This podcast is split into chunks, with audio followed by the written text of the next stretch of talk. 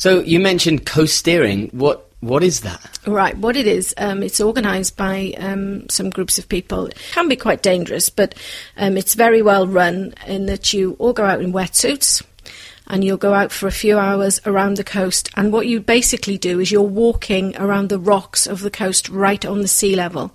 So, areas that you can't actually walk around the coast on the rocks, you jump in the sea and swim.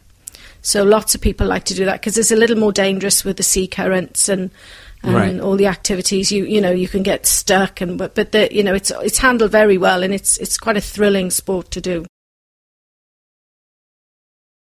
So I guess you can like do jumping into you the jump sea in. They mainly, you know, they, they do it carefully. They mainly get you to jump in where you can't climb the rocks. Um, you jump in and swim round to another area you can climb up, and, and it's just basically going from cove to cove on the sea, ar- on the sea level and around the sea, rather than being up on the cliff on the land, walking around seeing the scenery. You're Mm-hmm. Actually you down at the have you had a go at it? No, but I would like to. Okay. I can't find anybody to go with me yet.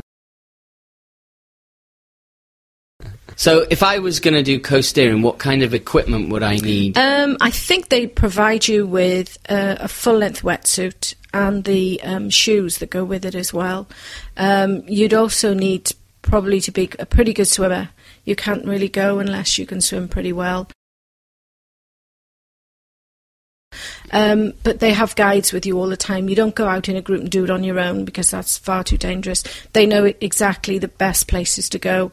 And I think it would probably cost a day's activity like that would probably cost you about £30 each, I would imagine. I haven't been myself, so I don't know exactly. But Thirty pounds. yeah, it's quite a lot of money, but it is good fun. And it's not something you do every day.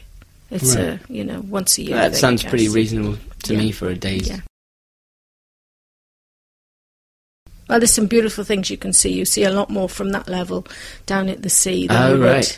Okay. Very often you'll have things like um, the sea lions and whatever you see close up. The seals, sorry, not the sea lions, the seals you see close up, and um, lots of different fish and things that you may not get to see. Any sharks? Mm, I don't think so. Okay. No dangerous ones anyway. Okay. But you may see dolphins. We do have dolphins that come around Pembrokeshire. Oh, nice. Yeah, really good. I don't think they come very close, but they, you know, they can be seen. Okay.